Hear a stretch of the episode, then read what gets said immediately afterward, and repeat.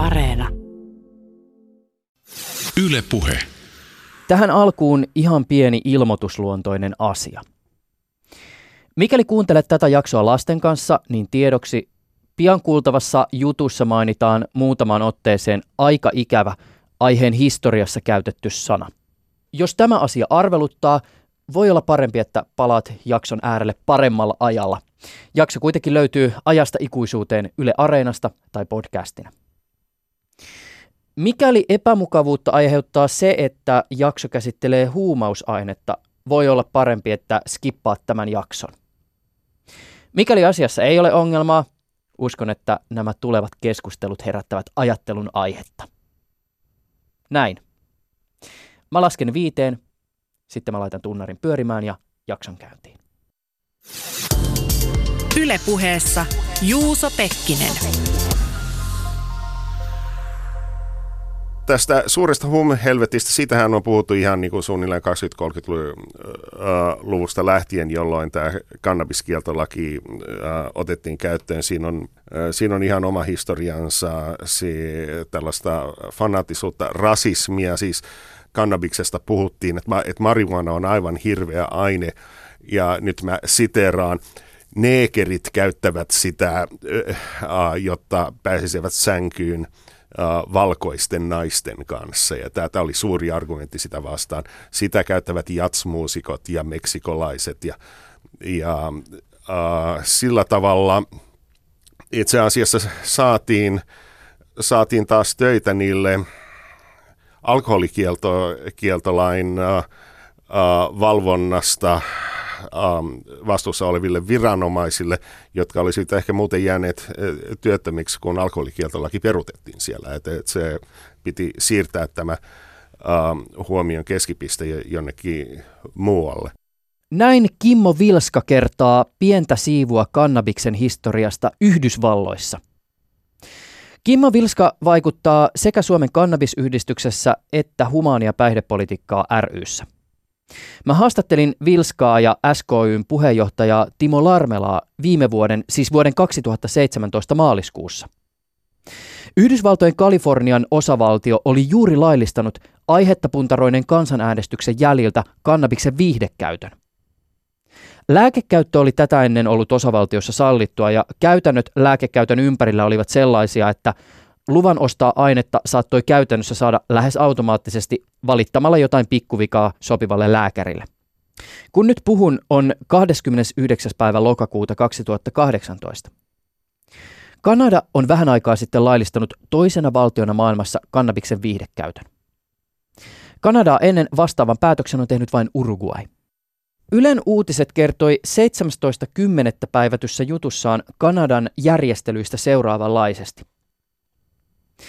Liittovaltion asettama ikäraja on 18 vuotta, mutta Kanadan provinssit ja territoriot saavat halutessaan asettaa omat tätä tiukemmat ikärajat.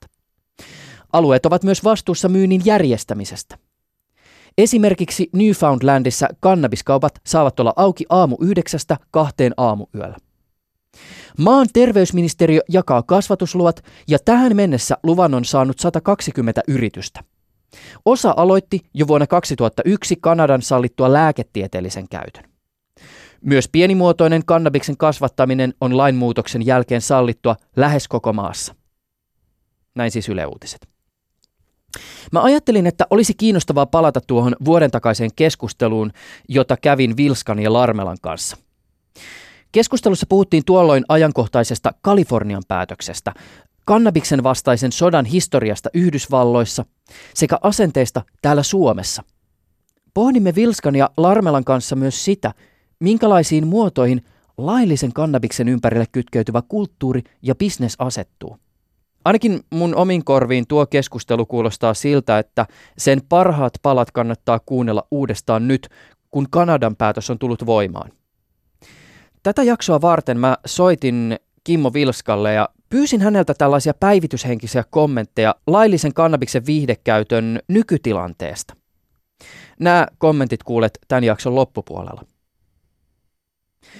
Yksi kiinnostava kysymys on se, millä tavoin Kanadan päätös vaikuttaa siihen päihdetyöhön, jota esimerkiksi täällä Suomessa tehdään kannabikseen liittyen. Oli soitettava siis toinenkin puhelu. Kannabisinterventio nuorille kannabiksen käyttäjille hanke on... Aika nimihirviö muuten. kyllä, kyllä. Olisi pitänyt miettiä toiseen kertaan vielä hakemusta jätettä. My bad. Kannabisasiantuntijana tunnettu Kim Kannussaari vetää uutta EHYT ryn niin sanottua kannabishanketta. EHYT ry tekee ehkäisevää päihdetyötä, joka ulottuu lapsista ja nuorista työ- ja eläkeikäisiin. Yle Puhe. Eli kuuluuko ihan hyvin Joo. kaikki toimii? Kuuluu hyvin, joo. Tämä oli hyvä, hyvä tsekata. Jes, nyt on soundit kohdillaan.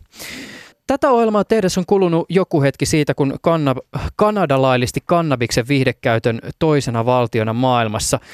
Millä mielellä sä oot tätä seurannut ja minkälaisia ajatuksia tämä tähän hetkeen johtanut prosessi tai lakimuutoksen astuminen voimaan sussa on herättänyt?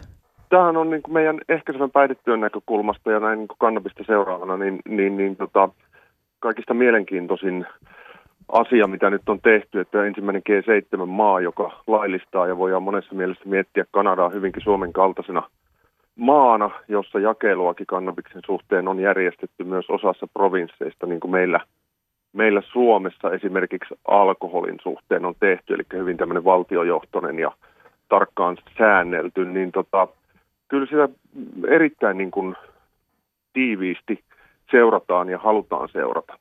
Niin, no siis teidänkin toiminta pohjautuu tietysti tutkittuun tietoon ja ilmiöiden analyy- ana- analyyttiseen ymmärtämiseen ja on selvää, että nämä laillistamiset on myös kiinnostavia tapauksia aineeseen liittyvän tutkimustiedon näkökulmasta.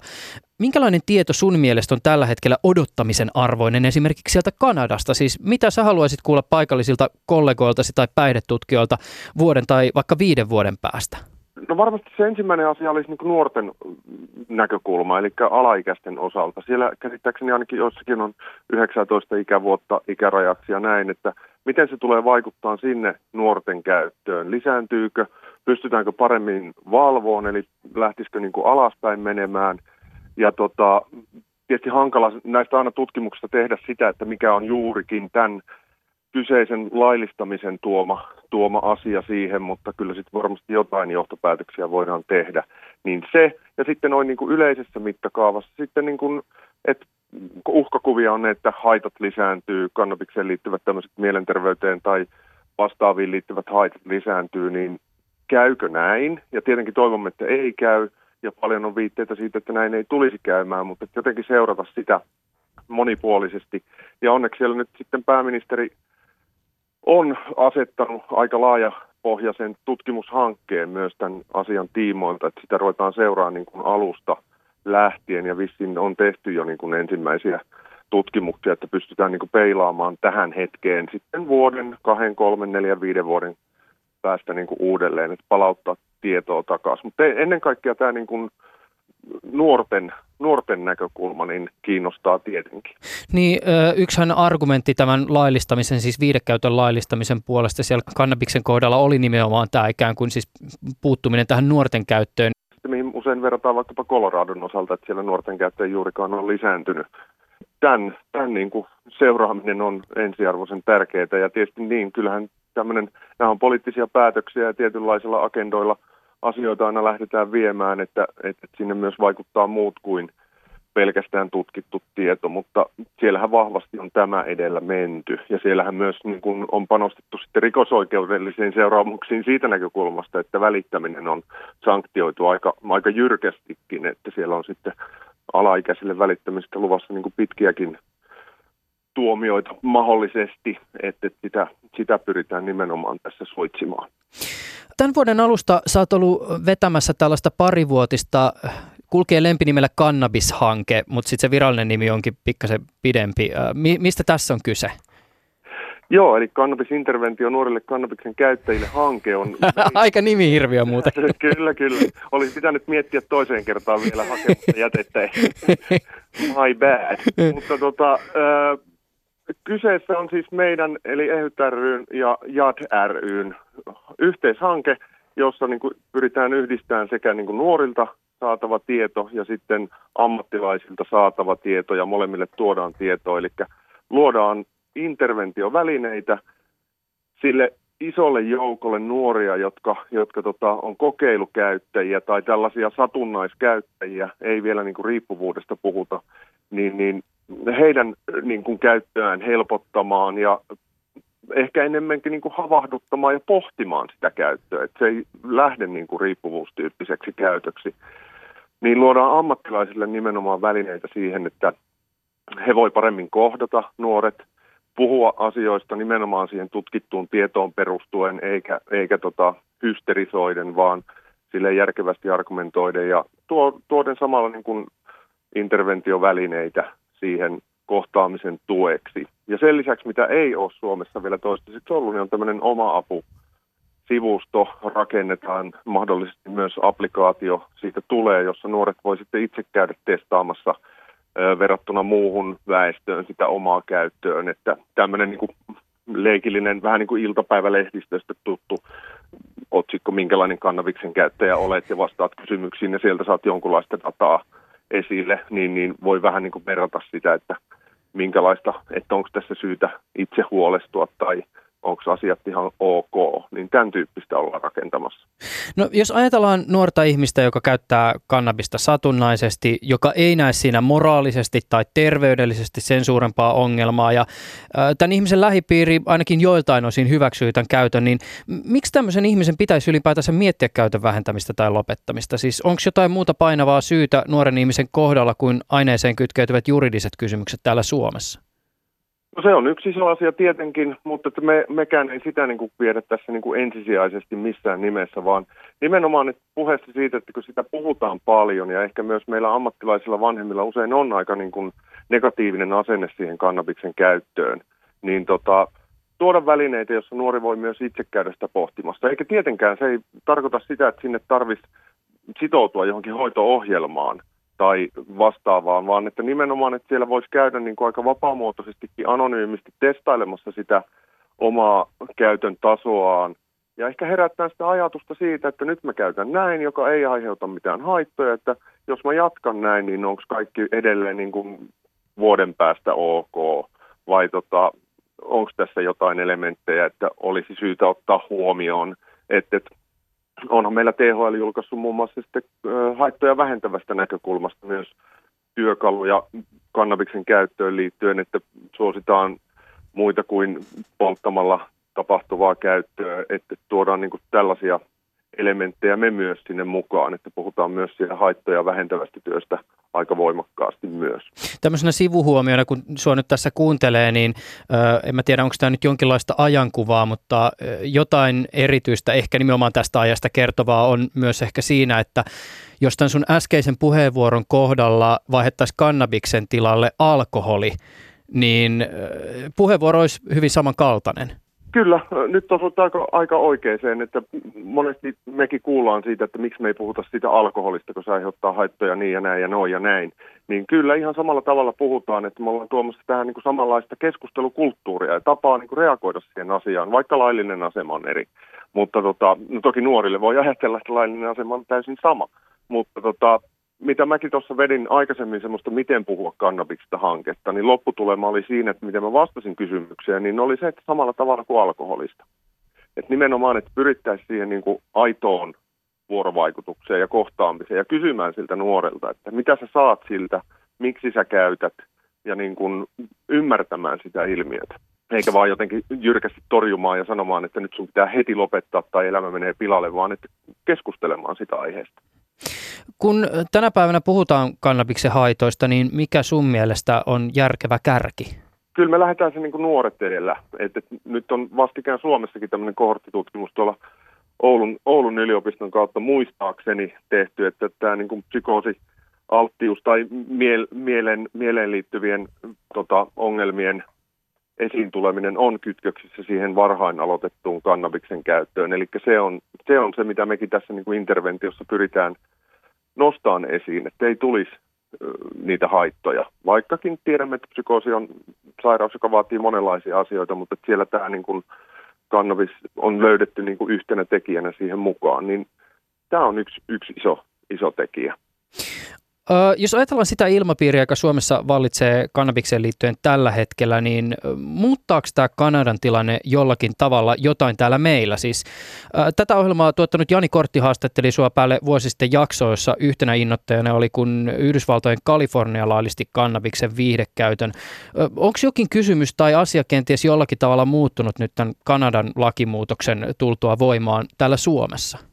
No kyllä tässä vuoden aikanakin keskustelu on lisääntynyt, ainakin minun kuplassani, voi olla, että elän kannabiskuplassa, mutta tota, huomattavissa määrin. Että on erilaisia tota, järjestöjä tullut mukaan keskusteluihin, jotka on myös tämmöisiä, jos nyt voi käyttää sanaa pro-kannabis, näkökulmasta, niin, niin tullut voimakkaammin mukaan keskusteluun, mikä on tervetullutta.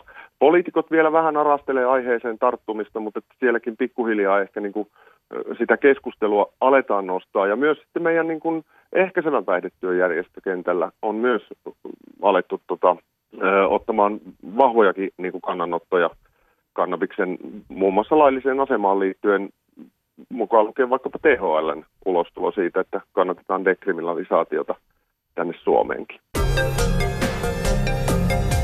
Ylepuheessa Juuso Pekkinen.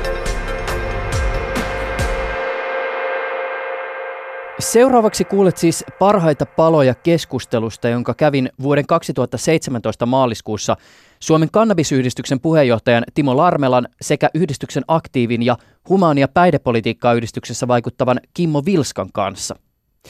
Tuolloin keskustelun viitekehys oli siis Yhdysvaltojen Kalifornian osavaltion päätös laillistaa kannabiksen viihdekäyttö. Aloitimme keskustelun kuitenkin kertaamalla sitä kannabista käsittelevän keskustelun ja ilmapiirin historiaa, jota herrat ovat saaneet täällä Suomessa todistaa. Yle puhe. Suomen kannabisyhdistyksen tarkoitus on vaikuttaa päihdepolitiikkaan ja lainsäädäntöön siten, että kannabiksen käyttö, hallussapito ja viljely omaan käyttöön tulevat sallituiksi täysi-ikäisille sekä luodaan sääntely kannabiksen tuotantoon ja jakeluun. Näin kertoo yhdistys verkkosivuillaan. Yhdistyksen puheenjohtaja Timo Larmela, mitkä ovat olleet yhdistyksen historian aikana niitä hetkiä, jolloin tavoite on tuntunut olevan kaikkein kauimpana?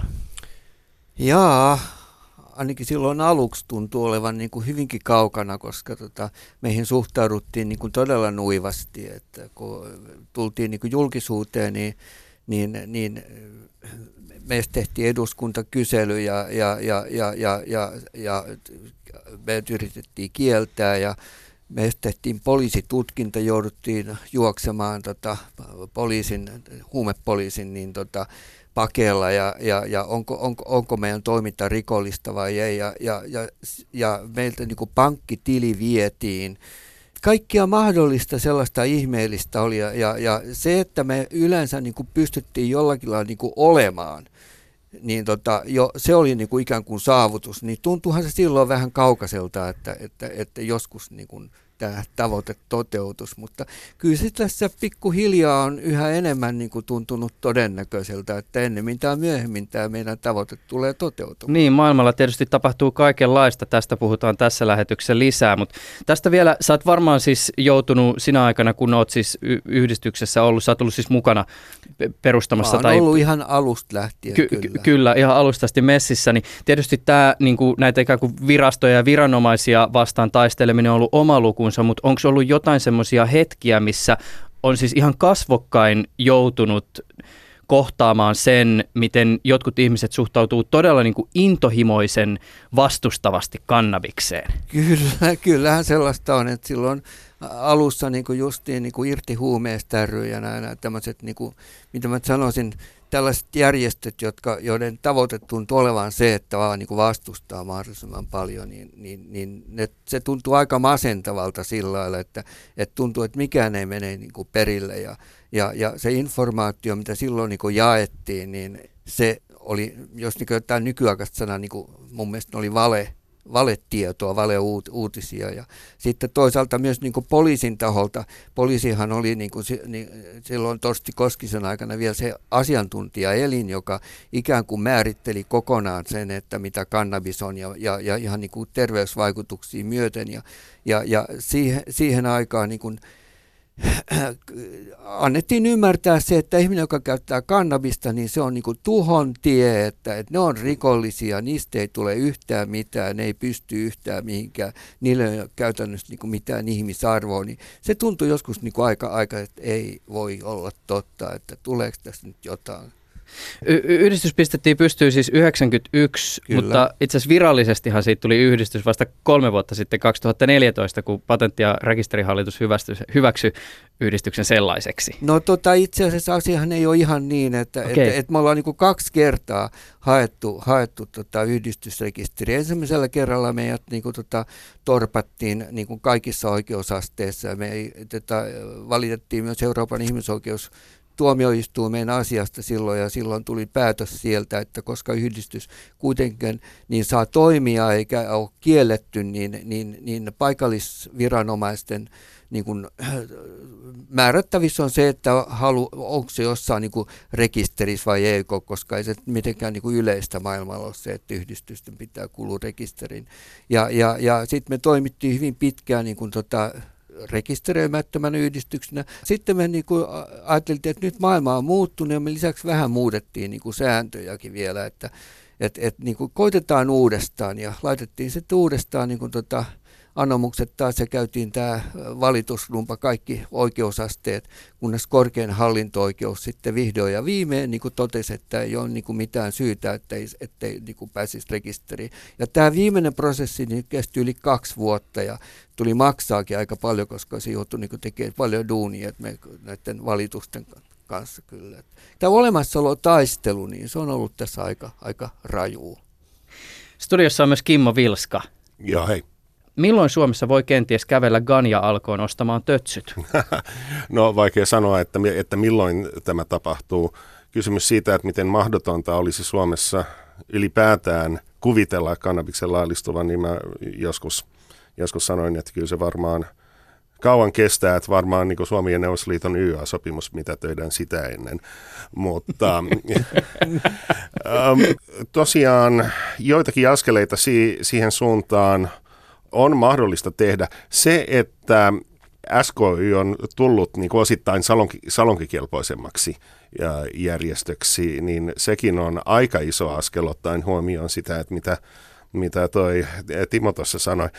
Mäkin olin melko lailla alkuajoista lähtien tuossa SKYssä mukana ja se oli ihan vain sitä, että mun USA-ajoista, niin mua kiinnosti koko tämä – kannabiksen laillisuuskysymys aika lailla. Ja mä ajattelin, että okei, voisin sitä Suomessa ruveta keskustelemaan. Onhan täällä sananvapaus ja äh, se nyt oli tämmöinen yksi niistä kulttuurieroista, jo, johon mä en ollut ihan täysin tottunut Suomessa, että, että keskustelun sisältö oli lähinnä sitä, että ei sitä, että ar- argumentoitaisiin meidän näkemyksiä vastaan äh, muilla näkemyksillä, vaan paheksuttiin sitä, että meidän ylipäätään sallittiin sanoa näin shokeraavia asioita.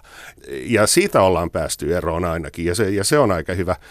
Se oli itse asiassa, nyt, nyt kun oli tämä Kalifornian kansanäänestys, niin no Kalifornia on suuri osavaltio ja, ja se merkitsee aika paljon, mutta, mutta et, et tämä viihdekäytön laillistaminen, niin sehän tapahtui jo pari vuotta aikaisemmin Washingtonin osavaltiossa ja Coloradossa. Ja mediahuomion kannalta Suomessa oli meille aika edullista, että tämä SKYn rekisteröintilupa suunnilleen samoihin aikoihin näiden kansanäänestysten kanssa, mikä tarko- tarkoitti sitä, että asiasta todella ruvettiin puhumaan aika paljon Suomessa. Et oliko se ajankohtaisen kakkosen joku niin kuin suuri kannabisilta, ja, jossa säkin, Timo, olit mukana ja Joo, ja sitten itse asiassa niin, niin silloin kun Obama sanoi, että, että niin se kannabiksen polttaminen sen kummampaa alkoholi on, ja, ja että niin kuin tuki näitä laillistamispyrkimystä jatkoon, niin, niin se osuu niin kuin melkein samaan aikaan, kun meillä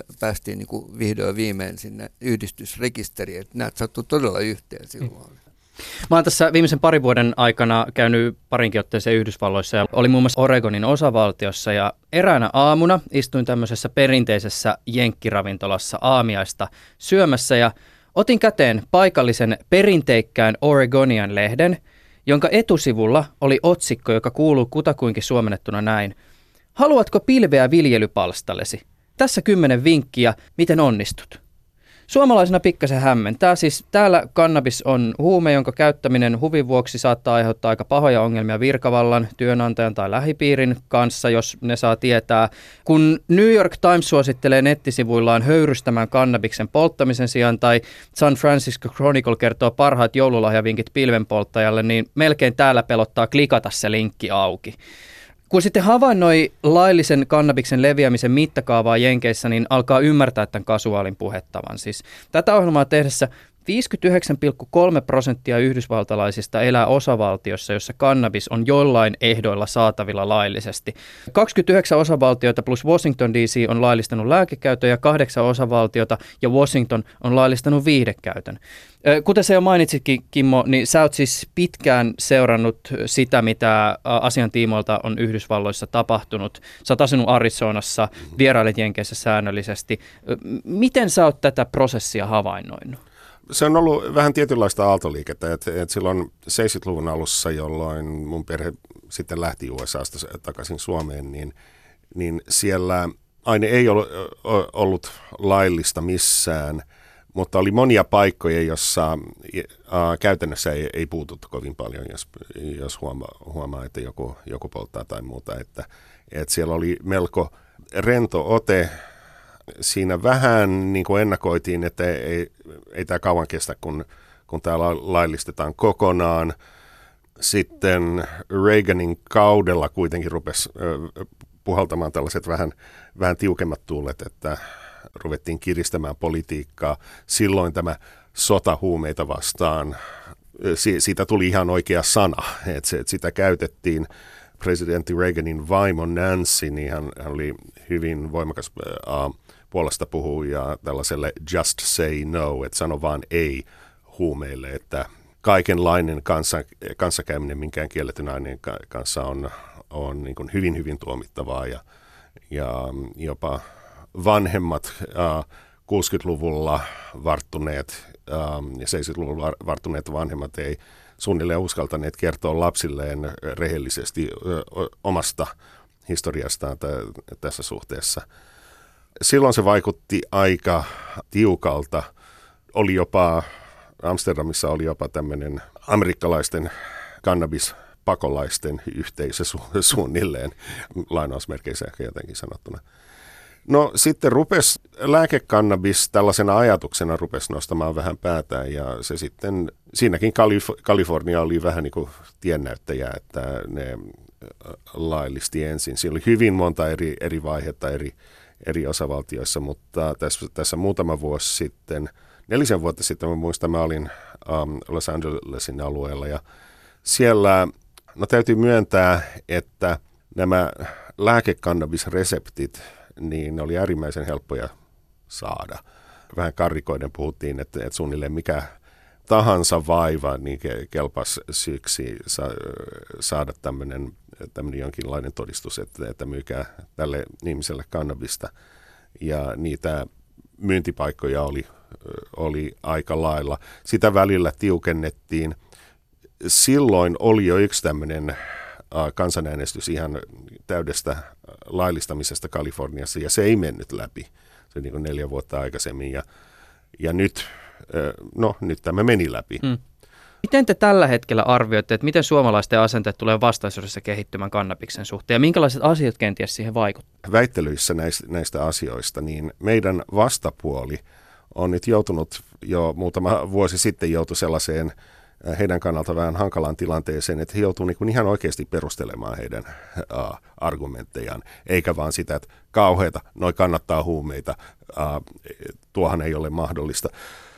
Se, että vähitellen kun ihmiset enemmän ja enemmän ihmisiä tulee siitä kannabiskaapista ulos. Sanot, joo, kyllä mä oon käyttänyt ja ei se nyt haitannut mua erityisemmin, en mä tee sitä kovin usein. Ja se, joka rikkoo tällaisen narkkaristereotypian, jota ollaan viljelty aivan hirveästi, niin se siirtää keskustelua vähän järkevämmällä tasolle, että voidaan etsiä, että mikä on se tapa tulla toimeen tällaisen ilmiön kanssa, joka on joka tapauksessa olemassa. Yritettiin sitä kieltää miten rankalla lainsäädännöllä tahansa.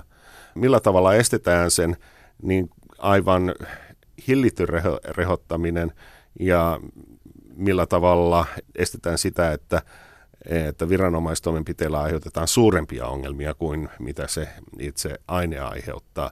Ja että miten erottaa esimerkiksi kannabismarkkinat kovien huumeiden mark- markkinoista. Että se on se, jos tuossa niin sanotussa porttiteoriassa on, on niin kuin mitään perää, niin se aika paljon liittyy siihen, että, että kannabista ja kovia huumeita saadaan ää, samoilta laittomilta markkinoilta. Tuo voisi vielä tietysti jatkaa sen, että, että niin kuin aikahan tekee tässä niin kuin tehtävänsä, eli toisin sanoen niin kuin nuoremmat ihmiset. Sitä mukaan kun vanhemmat kuolee pois ja nuoremmat tulee, niin, niin asia muuttuu ja, ja asenteet muuttuu ja, ja kyllähän niin kuin nykyisin Nykyisin niin kuin melkein kaikki tuntee ihmisiä, jotka käyttää kannabista tai on käyttänyt. Se, ei ole mit- se on niin kuin tuttua nuorille ihmisille, nuorille aikuisille ja, ja, ja ovat huomanneet sen, että eihän tässä maailma kaadukaan, niin kuin on, on sanottu, että, että niin kuin koko, niin kuin pahimmillahan on todettu jossain vaiheessa jotkut, että, että niin kuin koko länsimainen kulttuuri romahtaa, jos kannabis täällä laillistetaan, mutta eihän asia ole tällä lailla niin mielikuvilla on tietysti aika paljon merkitystä niin yhteiskunnallisella kuin yksilötasollakin. Siinä, missä Ruotsissa stereotyyppinen mielikuva esimerkiksi suomalaista alkoholin käyttäjästä on tämmöinen rahjainen tyyppi puukon kanssa, niin veikkaan, että aika monelle on piirtynyt mieleen kuva Simpsoneiden ääreen jämähtäneestä passiivisesta ressukasta, joka hiisailee päivät pitkät. Mä vierailin tämän vuoden South by Southwest-festivaaleilla 2017 vuosimallia, siis eh, Texasin Austinissa nämä festarit pidettiin ja kyseessä on siis yli viikon kestävä tapahtuma, jossa on kimpassa kolme eri festaria. On musiikki ja elokuva ja sitten uusia teknologioita ja digiaikaa seuraava tapahtuma ja mä olin tässä jälkimmäisessä. Ja siis se on, se on ihan siis valtava show, kymmeniä tuhansia ihmisiä ja paikan päällä puhumassa about kaikkien suurten globaalien teknologia- ja mediayritysten pomot ja kasvot. Ja oli tosi hämmentävää huomata, että digitalisaation, automaation, avaruusteknologian, valeuutisten ja sovellusten rinnalle yhdeksi merkittäväksi puheenaiheeksi tapahtumassa oli nostettu kannabis. Ja siitä puhuttiin siis kuten mistä tahansa muustakin aiheesta. Analyyttisesti, markkinoita esitellen, riskit mainiten, mutta kuitenkin niin, että kannabis tuotiin esille osana tätä aikaa ja tämän ajan ilmiöitä. Ja nämä esitellyt luvut täällä tapahtumassa markkinoista oli aika vaikuttavia. Siis yhtenä tulevaisuushorisonttina pidettiin useammassa sessiossa vuotta 2020 ja Arviot markkinoiden koosta tuolloin vaihtelevat 10 miljardista dollarista yli 40 miljardiin dollariin vuodessa ja lisäksi kannabiksen on arvioitu työllistävän tulevaisuudessa satoja tuhansia amerikkalaisia. Kuinka merkittävässä roolissa kannabiksen laillistamisen etenemisessä te pidätte argumentteja, jotka liittyy nimenomaan työllisyyteen ja laillisten markkinoiden tuomiin taloudellisiin mahdollisuuksiin? Mä en toistaiseksi Suomessa näe, näe sitä kovin uh, suurena keskustelun aiheena ihan, ihan vain sen takia, että koko asia ei, ole, ei olla totuttu katsomaan tuosta vinkkelistä vielä. Saa nähdä, että vähän samalla tavalla kuin hyvin pitkään perinteisesti kannabista, muita laittomia aineita on, on nähty aika lailla tällaisena ulkoa päin tule, tulevana asiana, niin, niin se uusi ajatus, että, että se voisi olla olennainen kotimainen liiketoimi. Vaikka sitä kyllä mm, laittomanakin, niin ky- kyllähän sillä ihmiset tienaa. Kun mä jo niin kuin 80-luvulla niin, niin kuin vierailin Hollannissa, niin mä tajusin sen, että Piru vieköön, niin kuin tämähän on niin kuin iso bisnes ja tulee olemaan jo pelkästään se, että siemenkauppa – mikä siellä oli, niin, niin, niin, niin, niin, ja kaikki tässä kasvatukseen liittyvät laitteistot ja kaikki muut tällaiset, niin, niin sehän on iso bisnes ja, ja tässä on mahdollisuuksia, mutta niin kuin siihen aikaan kyllä niin kuin, ei niin kuin nähnyt mitään niin kuin realistisia mahdollisuuksia Suomessa muuta kuin, että, että täällä taas niin kuin ollaan jälkijunassa ja eikä nähdä niitä mahdollisuuksia, mikä kannabiksessa on.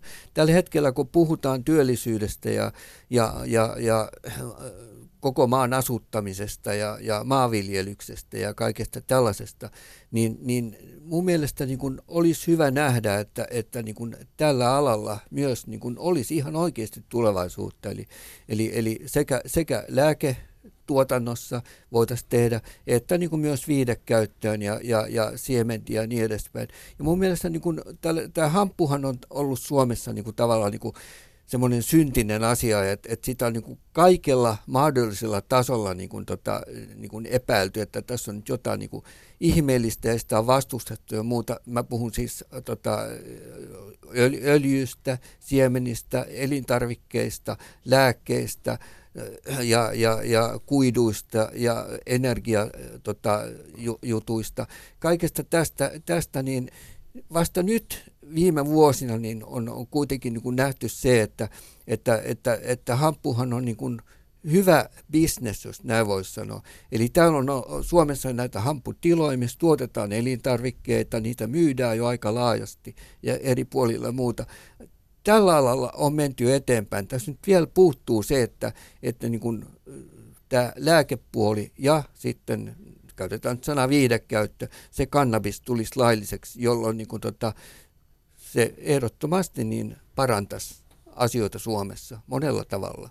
Se oli muuten hämmentävää tuolla South by Southwest-festivaaleilla, kun siellä esiteltiin, että miltä kannabiksen myyminen tänä päivänä näyttää.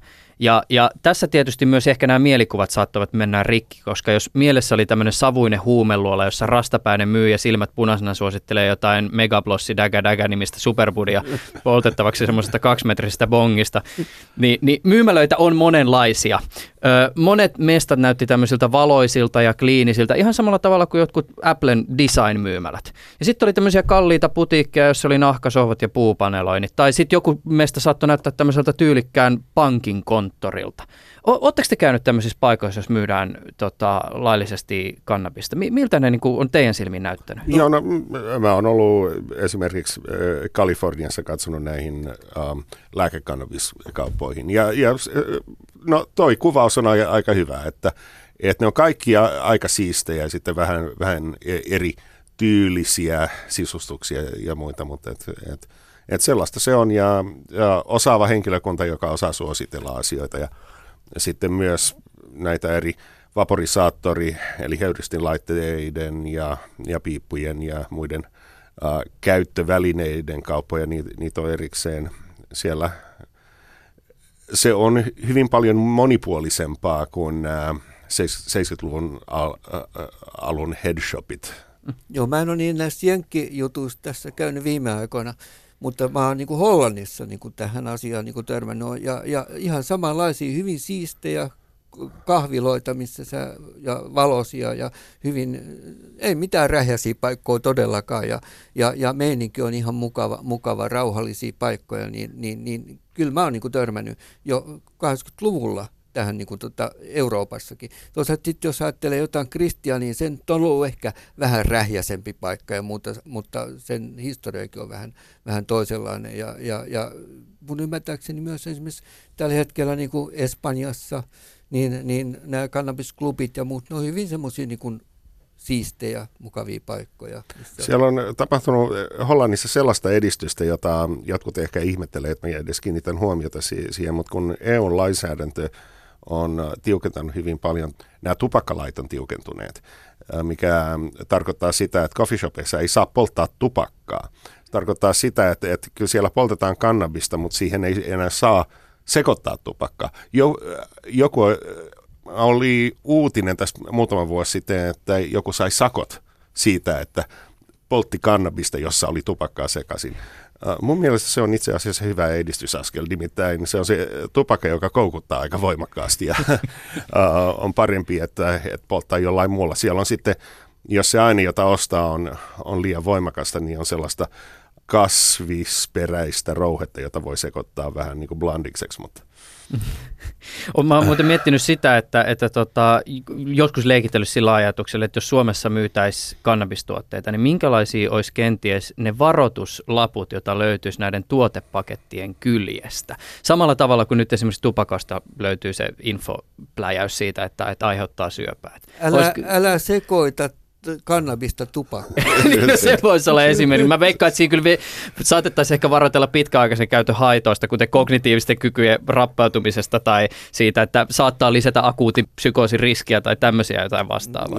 Jotain, jotain tuollaista. Niin kannabiksessa on itse asiassa on tavallaan ollut ongelma se, että, että, että, että ei ole ymmärretty sitä, että, että, että se, että sekoitetaan tupakkaa, mikä on ollut aika, aika niin kuin normaalia tässä niin kuin pitkän aikaa menneisyydessä, niin, niin, niin se tupakan niin kuin vaikutus – niin, niin se tupakan ja kannabiksen vaikutuksen niin kuin erottaminen on ollut vaikeaa. Ja kun on tehty tutkimuksia ja muuta, niin helposti niin kuin ne haitat ja muut, niin, niin, niin tosiasiassa johtuukin tupakasta tai tupakan ja kannabiksen yhteiskäytöstä, eikä siitä kannabiksesta. Ja sen takia niin kuin mun mielestä olisi niin kuin tärkeää se, että, että me pystyttäisiin ohjaamaan kannabiksen käyttöön näihin terveellisiin tapoihin, eli höyrystämiseen tai syömällä tai juomalla tai muut, jolloin ei tule niitä savun haittoja. Mutta tässä, tässähän on, tämä on kiinnostava juttu tämä, miten siis esimerkiksi Yhdysvalloissa, siellä taas esiteltiin tuo South by Southwestissa sitä, että miten esimerkiksi kannabistuotteet, siis nämä, jotka sisältää näitä päihdyttäviä ainesosia, niin se tuotteiden kirjo on hirveästi monipuolistunut. Et tällä hetkellä esimerkiksi kuulemma nouseva trendi on vähän päihdyttävät ja aktiivisena pitävät tuotteet, jotka istuvat osaksi hyvinvointielämäntapaa. Mm.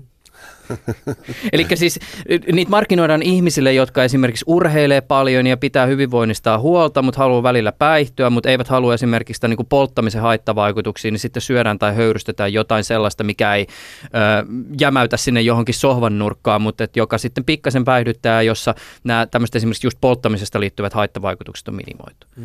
Mm. Joo. Joo. Ja siis se kannabiksia on, niin kuin, sitä on niin kuin monenlaista, että, että, että, että se riippuu siitä, että mikä on niin THC, CBD ja muiden näiden kannabinoidien niin suhde keskenään. Eli, eli, eli siitä saadaan niin hyvin vähän päihdyttävää ja paljon päihdyttävää ja, ja psykoottista ja ei-psykoottista.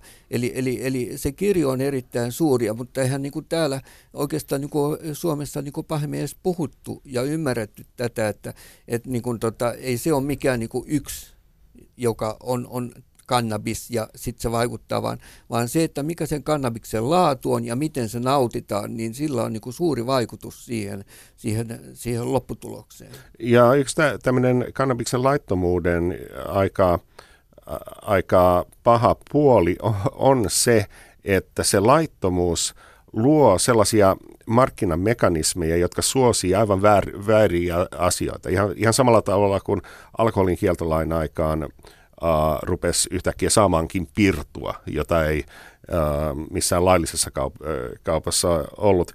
Uh, on tärkeää saada aine mahdollisimman tiiviiseen muotoon, että että se mahtuu mahdollisimman pieneen tilaan, että sitä on helppoa salakuljettaa ja, ja muita. Että, että markkinamekanismit toimii nimenomaan laittomuuden ehdoilla. Ja siitä kun päästään eroon, niin, niin laillisella valvonnalla on mahdollista – puuttua tällaisiin laatukysymyksiin. Miten vahvaa se on, millaisia käyttöohjeita siinä on, että syödessä niin se on terveellisempää kuin polttaminen, mutta, mutta sitten toisaalta sitä tulee liian helposti syötyä liikaa, niin tarkat ohjeet tällaisesta annostuksesta ja että minkä takia, jos ei heti kolahda 10 minuutin kuluttua, ei kannata ottaa toista annosta. Mulle tuli myös mieleen tuolla tota, siis siellä Texasin Austinissa yksi tämmöinen asia, kun mä olin erässä semmoisessa tilaisuudessa, missä oli ison tämmöisen kannabisfirman pomo, joka kertoi, että joo, että me tehdään yhteistyötä lääkäreiden ja tutkijoiden kanssa. Ja sitten siellä tilaisuudessa oli yksi tämmöinen ihminen, joka nosti käden pystyyn ja kysyi, että hei, tutkiiko nämä teidän tutkijat kannabiksen laillistamisen laajempia kansanterveydellisiä vaikutuksia? Ja sitten tosi smoothisti Tämä tyylikkääseen pukuun ja design-laseihin pukeutunut noin 35-vuotias kaveri alkoi sitten höpöttää siitä, että joo, että meidän lääkäri on selvittänyt sitä, miten kannabistuotteella voidaan ehkäistä erään tosi harvinaisen epilepsian muodon kohtauksia. Ja sitten tämä alkuperäinen kysymys jäi vaille vastausta. Ja tämä on siis semmoinen firma, jonka yksi palveluista kuluttajille kannabikseen liittyen on informaation tuottaminen. Ja mulle heräsi ajatus siitä, että kun uudet markkinat syntyy, niin se tarkoittaa myös sitä, että ensimmäisillä isoilla yrittäjillä on myös aika iso rooli siinä, minkälaista tietoa näistä tuotteista levitetään. Ja jos perimmäisenä tarkoituksena on kuitenkin tavoitella voittoa, niin voi olla, että joitain ikäviä juttuja saatetaan sitten kuitenkin painaa syrjään. Siis mulla ei olisi mitään sitä vastaan, että jos kannabis tulee lailliseksi Suomessa, että äh, sitä koskisi tämmöinen vähän samanlainen mainontakielto kuin tupakkaan ja alkoholiin. Kyllä, joo, ja, ja kyllähän niin kuin tällä hetkellä, kun uutta alkoholilakia tässä sorvataan, niin, niin nämä samat intressiasiat niin kuin on voimakkaasti esillä, eli, eli panimoteollisuus ja, ja kaupan työllisyys ja, ja voitot ja muut suhteessa siihen, että myydäänkö limuviinaa vai, vai tuleeko ne neloskaljat sinne, sinne al, tota, elintarvikeliikkeisiin. Nykyisessä äh, kieltolakiin perustuvassa la, lainsäädännössä, niin siinäkin voisi sanoa, että siinäkin on, on tietynlaisia uh, ihan, ihan taloudellisia intressejä senkin takana. Um, en nyt, no sitä voisi sanoa, että ehkä, ehkä uh, ollut firmat ja tislaamot ei tykkää siitä, että heillä on kilpailijoita. Mä en tiedä missä määrin tämä on näin, mutta, mutta tiettävästi he ovat auttaneet rahoittamaan um, näitä vastakampanjoita näissä kansanäänestyksissä USAssa. Um, ja sitten USAssa on tämmöinen melko ainutlaatuinen ilmiö, että tämmöinen taloudellinen, siis kaupallinen intressi on vankilateollisuus, että kun, um, et kun monissa paikoissa vankiloita ylläpitää yksityiset firmat, jotka, jotka sitten uh, vuokraa tiloja osa, osavaltioille ja heidän intresseissä on – on, että ihmiset saa mahdollisimman helposti mahdollisimman pitkiä tuomioita, koska heille tulee enemmän bisnestä sillä tavalla. Ihan samalla lailla kuin Suomessakin eh, niin kuin valvotaan elintarvikkeita. Elintarvikkeiden turvallisuus on kunnollinen ja, ja, ja myös terveysvaikutuksia eri, eri tota, eh, niin kuin, mikä ruoalla valvotaan ja ohjataan ja muuta, niin samalla lailla tietysti kannabista pitää niin kuin valvoa mm.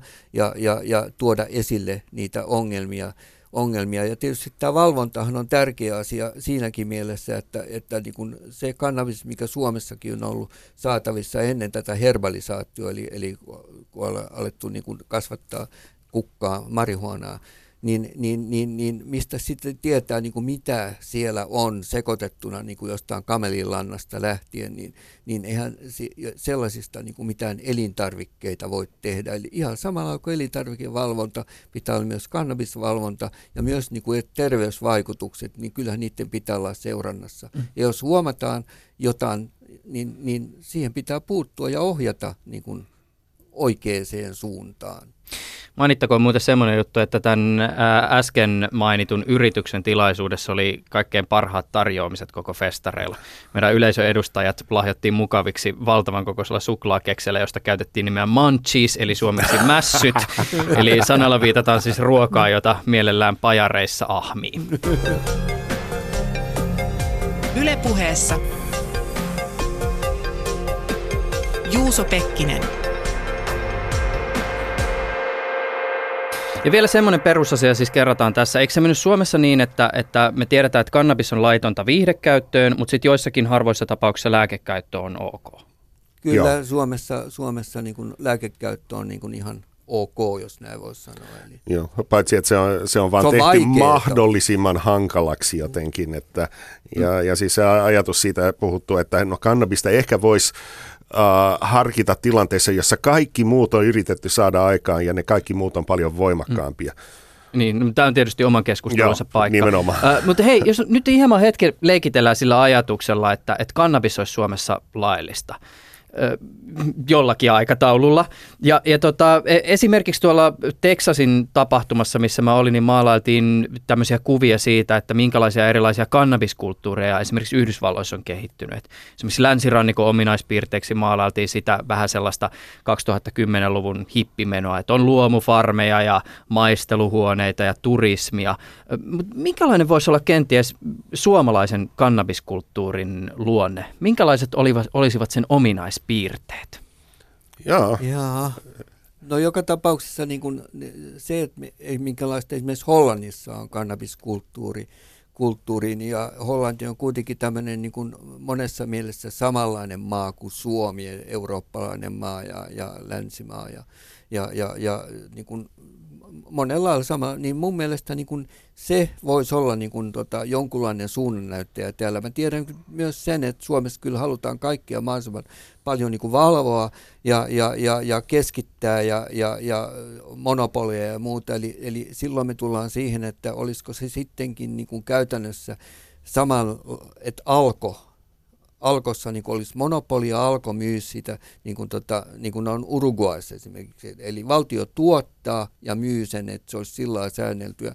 Mutta se, että niin kuin, täytyyhän sitä nyt jossakin niin kuin, muuallakin saada käyttää, käyttää kuin vaan kotona tai, tai, tai kadulla tai muulle. Eli tosiaan pitäisi olla jonkinlaisia kahviloita ja tällaista, niin, niin, niin, niin, niin siinä mä niin kuin näkisin, se Hollannin malli olisi aika niin kuin hyvä Suomeenkin. Joo. Ainakin siitä voisi lähteä liikkeelle. Joo, paitsi että täällä se pitäisi olla laillista, mitä se loppujen lopuksi Hollannissa ei ole. Ei, ja, mutta se ja, si- käytännössä sitten, Ja sitten tässä on kaikenlaisia välivaiheita, se on ehkä poliittisesti liian iso, iso kysymys mennä, mennä heti perustamaan jotain uh, laillista myyntiorganisaatiota, mutta edes se, että yksittäinen käyttäjä voisi kasvattaa omat kasvinsa, muutaman kappaleen se voisi rajoittaa, niin sekin teki, um, olisi suuri parannus. Se tekisi eron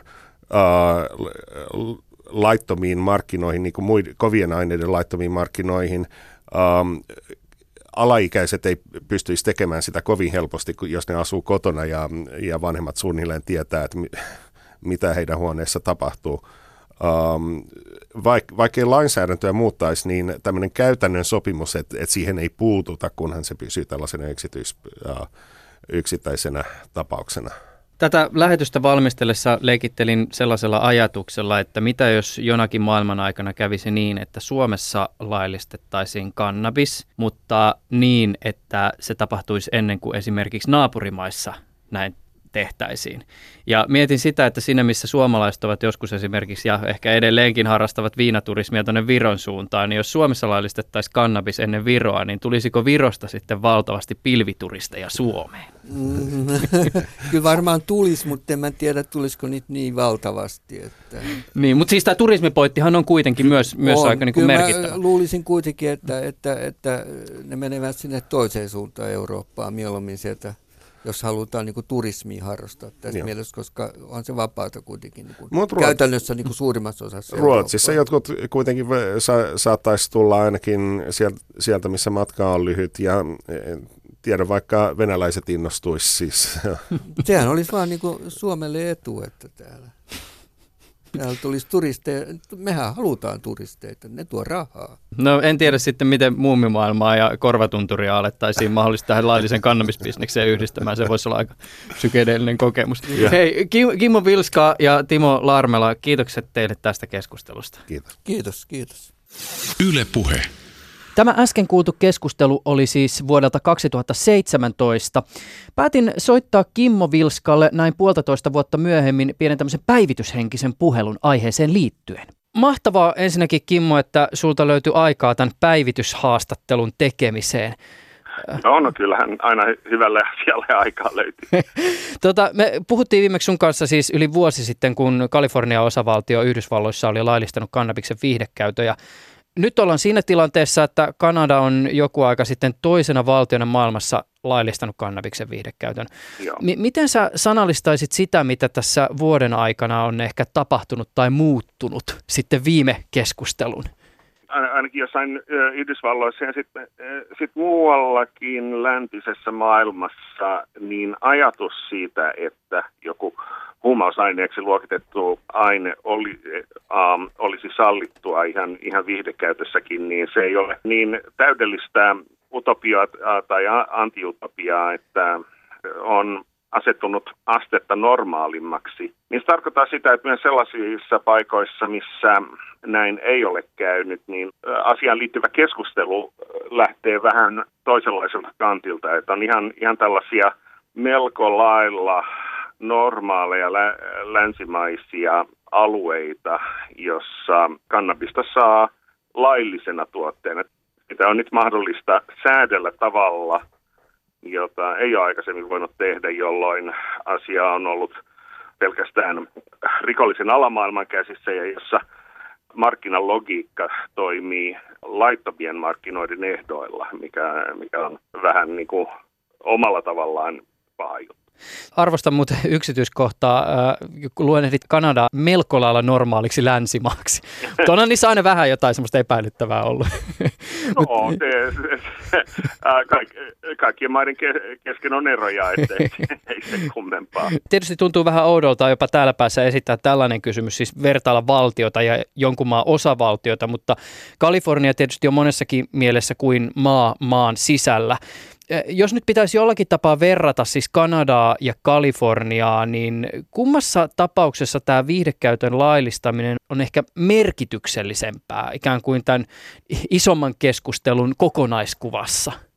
Sellainen ero on Kanadaan nähden, että Kalifornia on kuitenkin tällaisen laajemman federaation osavaltio, mm.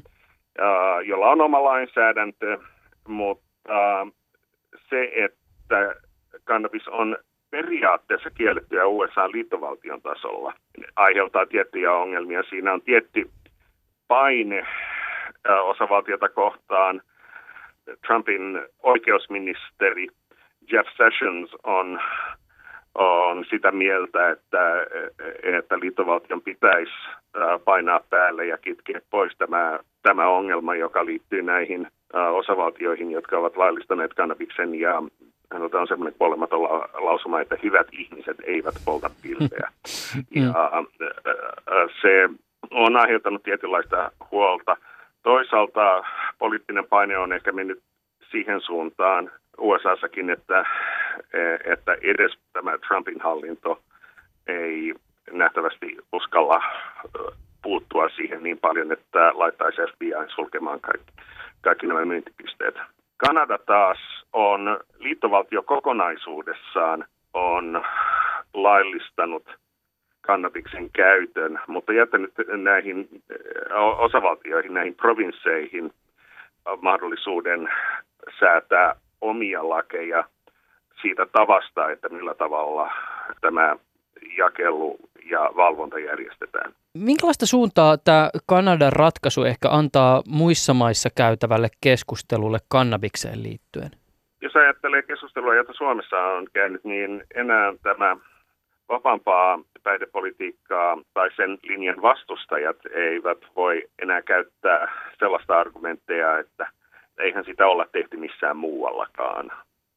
Ja eikä nyt, nyt kun se on ollut nämä muutokset voimassa useissa paikoissa ja asiat ovat sujuneet suhteellisen hyvin. Ei voida maalata hirveästi piruja seinille, että se, sehän olisi aivan täydellinen katastrofi. Niin toki emme voi myöskään tässä vaiheessa sanoa, että kaikki tulee menemään täydellisesti pitkällä aikavälillä. Joo, no ei, ei voikaan, eikä siis me mitkä, mitkään asiat ei koskaan mene ihan täydellisesti. Minusta on ihan hyvä, että on alkoholille on olemassa vaihtoehto, suhteellisen mieto vaihtoehto niille ihmisille, joille alkoholi nimenomaan aiheuttaa ongelmia. Tietenkin on olemassa ihmisiä, joille myös kannabis aiheuttaa ongelmia, että ei sitä pidä liian ruusuisesti markkinoida. Mm, näinhän se on ja toisaalta on olemassa myös niitäkin ihmisiä, jotka eivät ollenkaan tarvitse sitä päihtymistä. Kimo Vilska, ki- kiitokset sulle tästä. Ma- mahtavaa, että sulta löytyy aikaa. Okei, okay, kiitos vaan. Ylepuheessa Juuso Pekkinen.